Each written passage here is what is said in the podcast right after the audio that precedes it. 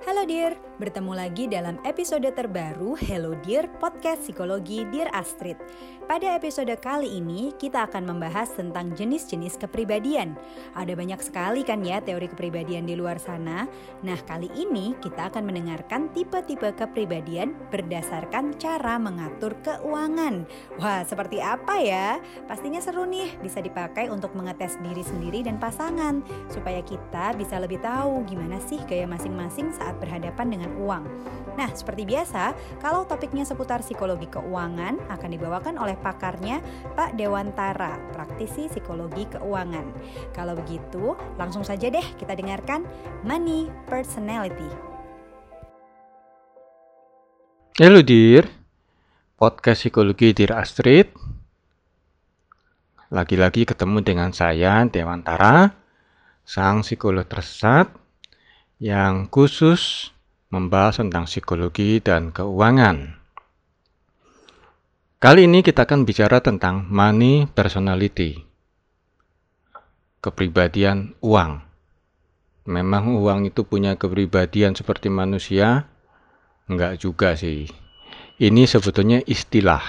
Jadi, money personality itu adalah istilah tentang bagaimana karakter seseorang dalam memiliki, mengelola, dan membelanjakan uang yang ada.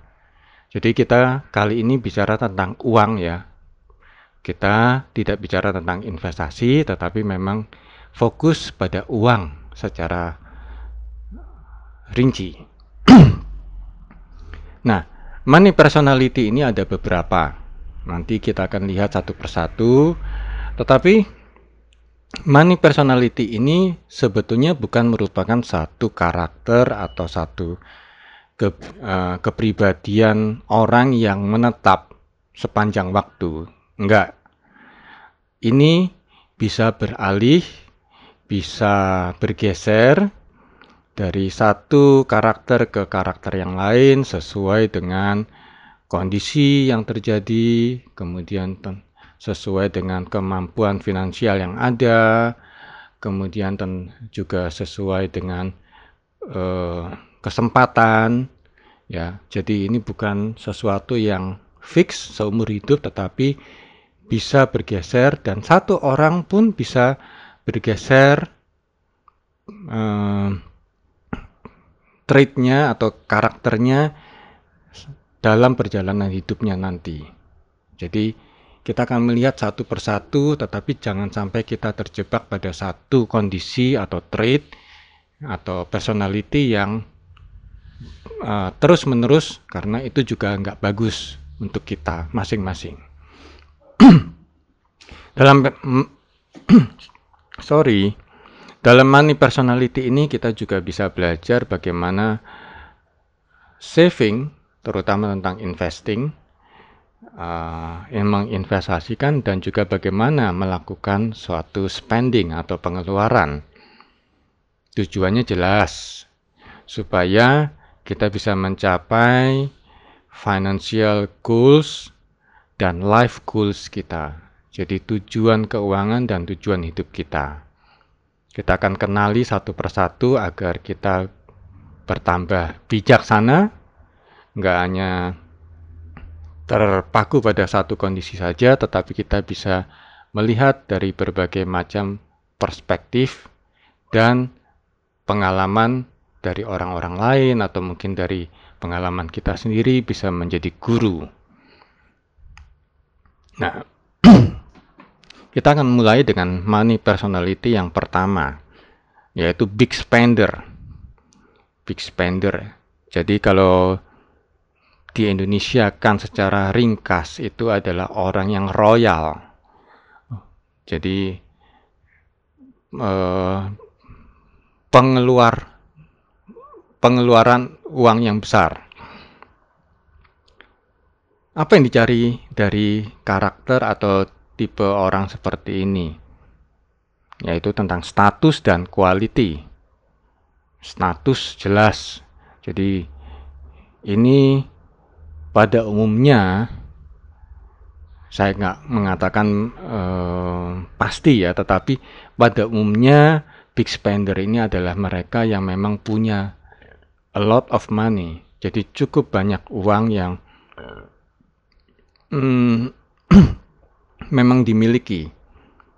Kadang-kadang kita membagi atau me, apa istilahnya memisahkan ada orang kaya lama, orang kaya baru.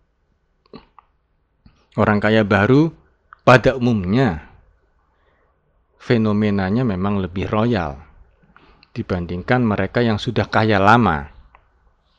Ada kecenderungan untuk membeli uh, royal terhadap barang-barang yang baru atau lagi tren.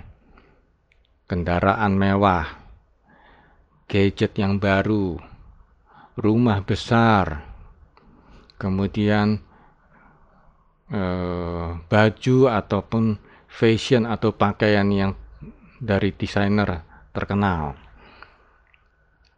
Kadang-kadang ini menjadi status bahwa oh iya dia adalah orang kaya. Saya mampu membeli dalam jumlah yang besar atau dalam jumlah harga yang mahal untuk menunjukkan bahwa saya punya kemampuan keuangan.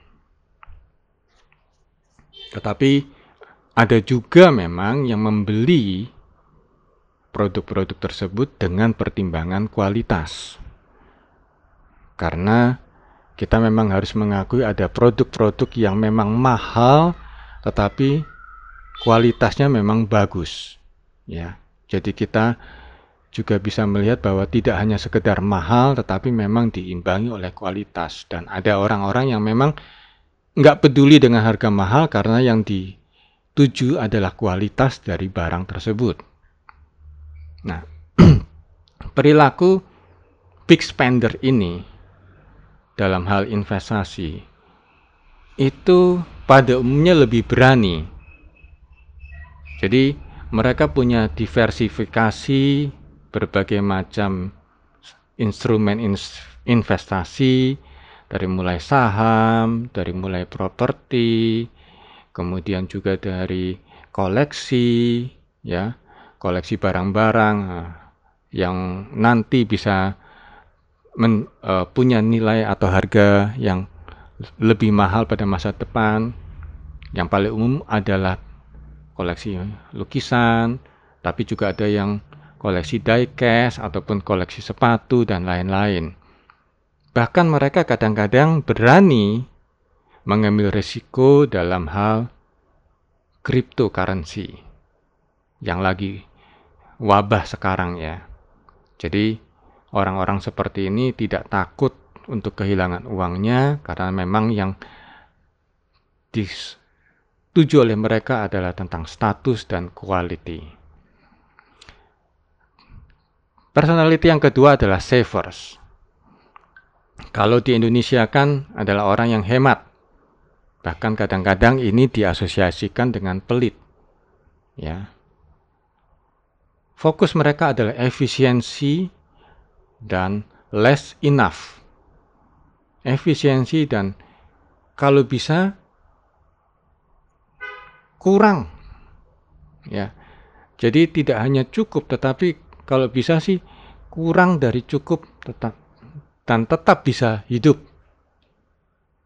Nah, orang-orang seperti ini tidak punya keinginan atau dorongan untuk mengikuti tren. No concern about trend.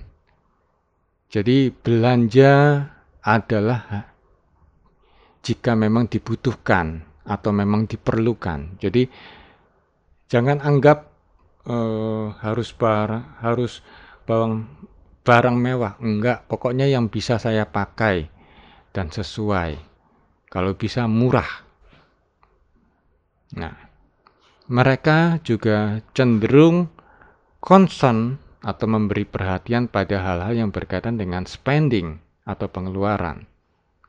Contohnya tentang electricity. Jadi mereka berhitung tentang daya listrik. Kalau nggak kepakai, lampu di ruangan dimatikan. AC dimatikan atau dioptimalkan pada suhu 25-27 derajat Bisa juga mereka menghitung kalau misalkan saya pergi ke suatu tempat perlu pakai uh, ojek atau mobil. Dan bisa juga mereka mencermati laporan bank mereka. Berapa sih bunganya, berapa potongan pajaknya, bank mana yang bisa memberikan timbal balik lebih besar, dan lain sebagainya.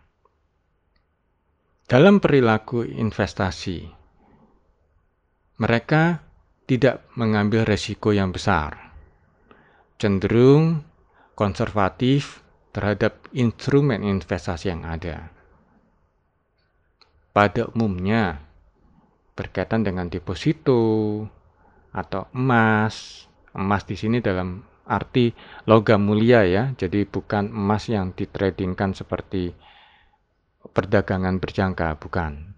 Jadi sarana investasi yang memang konservatif yang sudah dikenal oleh sebagian besar masyarakat. Nah, personality yang ketiga adalah shoppers. Nah, shoppers ini di Indonesia kan ringkasnya adalah mereka yang boros. Yang menjadi fokus mereka adalah emotional happiness, kegembiraan, adalah sesuatu yang berkaitan dengan emosi mereka, ungkapan perasaan. Nah, mereka sering sekali Pak kepingin belanja, wants, ya. Jadi bukan hanya karena membutuhkan, tetapi karena kepingin. Ciri lainnya senang sekali kalau lihat promo. Kalau bisa nawar, tawar ini shoppers. Jadi mereka yang memang suka belanja. Dan ini bisa meliputi segala macam produk. Dari mulai fashion atau pakaian, kemudian perangkat elektronik ataupun kebutuhan perangkat rumah tangga ataupun juga tentang makanan ya. Jadi semua bisa berkaitan shoppers tergantung minatnya pada mana.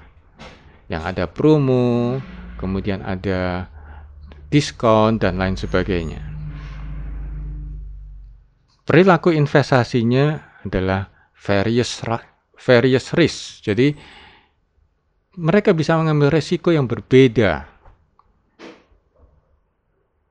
Kenapa? Karena yang mereka harapkan yang mereka inginkan adalah adanya suatu kegembiraan atas hasil investasi tersebut. Jadi mereka bisa masuk ke stocks atau saham. Mana yang lagi profit gede, ikut. Happy kalau bisa dapatkan profit. Kadang-kadang mereka juga terjebak pada money game. Dapat uang yang banyak, cepat sesaat ya karena iming-iming dan lain sebagainya. Jadi instan. Bahkan kadang-kadang ada yang berani masuk dalam kripto. Karena apa? Karena yang ditawarkan, yang dilihat adalah suatu daya tarik keuntungan yang menimbulkan kegembiraan. Happiness.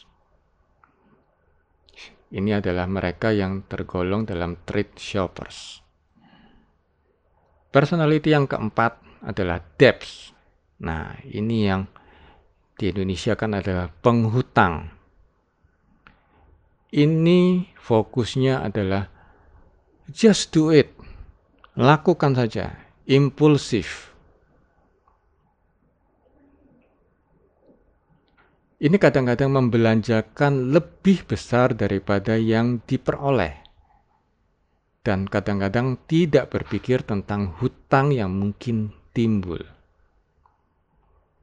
Mereka bisa melakukannya kapan saja, di mana saja, dan apa saja. Yang bisa dilakukan berbagai macam produk dari gadget, dari elektronik, dari pakaian atau fashion, uh, kosmetik, sepatu, makanan, peralatan atau perabotan rumah tangga, apa pun bisa. Jadi, ada suatu kecenderungan untuk beli impulsif. Duitnya nanti. Duitnya kita cari nanti. Entah gimana caranya atau kalau enggak gitu saya ngutang dulu. Nah, personality atau trait ini ke kebiasaan ini yang sangat-sangat perlu diwaspadai. Karena no plan for investment, tidak ada rencana untuk menginvestasikan keuangannya. Personality yang kelima adalah investor. Fokusnya adalah efektif dan accuracy. Jadi, mereka melakukan segala sesuatu keputusan pembelian barang atau keputusan untuk pengelolaan keuangan dengan keyakinan atau keinginan untuk efektif dan akurat. Mereka berkeinginan bahwa pasif income itu bisa menjadi anggaran atau belanja mereka. Jadi tidak mengurangi modal dan tidak mengurangi tambahan kekayaan, tetapi pasif income-nya kalau bisa itu sudah cukup untuk menghidupi keluarga atau dari kebutuhan keuangan. Investor adalah orang yang sangat berhati-hati dalam membuat keputusan, terutama yang berkaitan dengan keuangan. Kalau Anda mungkin pernah kenal nama Warren Buffett, itu adalah investor dan dia tidak banyak melakukan pembelian. Tetapi sekali beli bisa berjuta-juta dolar untuk sahamnya. Ini yang disebut sebagai investor. Nah, dalam perilaku investasi pada umumnya mereka mampu atau bisa memanage resiko. Mengenal resiko dari instrumen investasi A, instrumen investasi B, dan C, dan seterusnya.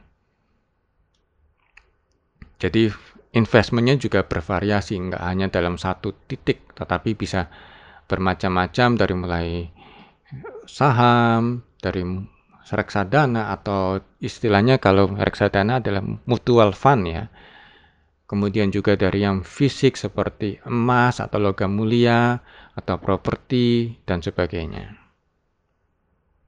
Nah, ini lima personality atau lima trait kebiasaan dalam memiliki dan mengelola keuangan serta dalam perilaku belanja. Nah, tetapi kita pun harus tetap punya satu uh, apa ya action ya suatu tindakan bagaimana cara menghadapi mereka ataupun bahkan mendampingi mereka jika itu adalah keluarga kita pasangan kita atau orang tua kita atau nanti anak-anak kita nah bagi mereka yang big spender yang kita tahu mereka royal dalam mengeluarkan uang maka kita perlu untuk melakukan Spend little less, save little more. Kurangi pengeluaran, tambahkan saving. Harus ada seseorang untuk me-reminder, mengingatkan bahwa keuangan itu bukanlah hal yang abadi. Kekayaan itu suatu saat juga bisa hilang kalau kita tidak mengelolanya dengan benar. Pengeluaran memang oke, oke saja kalau dia punya uang. Apalagi kalau dia kaya, tetapi penge pengeluaran yang berlebihan juga tidak akan baik. Maka kita harus menghitung berapa banyak yang bisa kita tambahkan sebagai saving dan mana yang bisa kita kurangkan dalam pengeluaran. Ada ada seseorang untuk mengingatkan. Nah, bagi mereka yang savers, kita harus mengingatkan mereka untuk lebih moderat. Jadi jangan terlalu berhemat berlebihan atau pelit. Tetapi pada suatu titik ada suatu masa di mana kita harus membelanjakan uang kita untuk hal yang lebih efektif dan kita juga bisa menikmati hidup. Jadi tidak selalu harus berpikir hemat, hemat, hemat, tetapi kadangkala hidupnya jadi lebih uh, apa ya minimalis tanpa kegembiraan. Suatu kali kita perlu untuk mengeluarkan uang, ya. Mungkin kita perlu mengganti mesin cuci kita yang dua tabung dengan yang satu tabung, yang uh, front loading ya. Memang harganya lebih mahal, tapi kerjanya juga lebih efektif kan? Nah, kurang lebih seperti itu. Jadi spend for effective and enjoyable life. Jadi kita kadang-kadang harus keluarkan untuk hal yang bisa lebih efektif dan membuat kita lebih bisa menikmati hidup. Nah, bagi shoppers yang harus diingat adalah jangan belanjakan uang yang tidak Anda punya. Jadi, Anda harus ingat bahwa Anda punya uang segini banyaknya. Bagus, apalagi kalau itu sudah ada budgetnya. Maka itu yang akan menjadi belanja Anda. Pada saat Anda punya keinginan atau hasrat untuk shopping, ada orang yang bisa mengingatkan, tahan dulu. Ingat, kamu punya waktu 48 jam, dua hari atau tiga hari boleh untuk berpikir apakah barang tersebut memang betul-betul kamu butuhkan. Kadang-kadang shoppers ini impulsif, jadi pingin beli pada saat lihat ada barang diskon, promo, dan lain sebagainya feedback bikin suatu analisa apakah memang hal tersebut perlu untuk dilakukan atau karena hanya keinginan belanja saja. Ya. Don't spend money that you don't have. Nah, bagi debtors ini yang paling paling perlu mendapat perhatian bahwa Anda harus mulai berubah, merencanakan keuangan, membayar tagihan Anda, dan memulai investasi. Pengutang, mereka yang sering berhutang dalam arti e, belanja atau beli dulu nanti urusan belakang dan lain e, punya uang atau enggak nanti bisa dicari e, karakter atau trait seperti ini yang harus mendapat perhatian khusus. Harus ada asistens. Jadi suatu pendampingan dari keluarga atau kalau perlu dari konsultan keuangan atau kalau perlu dari seorang psikolog untuk memberikan suatu pemahaman, suatu kesadaran bahwa Anda harus memulai suatu investasi dan tidak terjebak dalam hutang-hutang. Karena hutang itu bukan sekedar hutang kepada orang tetapi malah bisa berkelanjutan menjadi masalah hukum.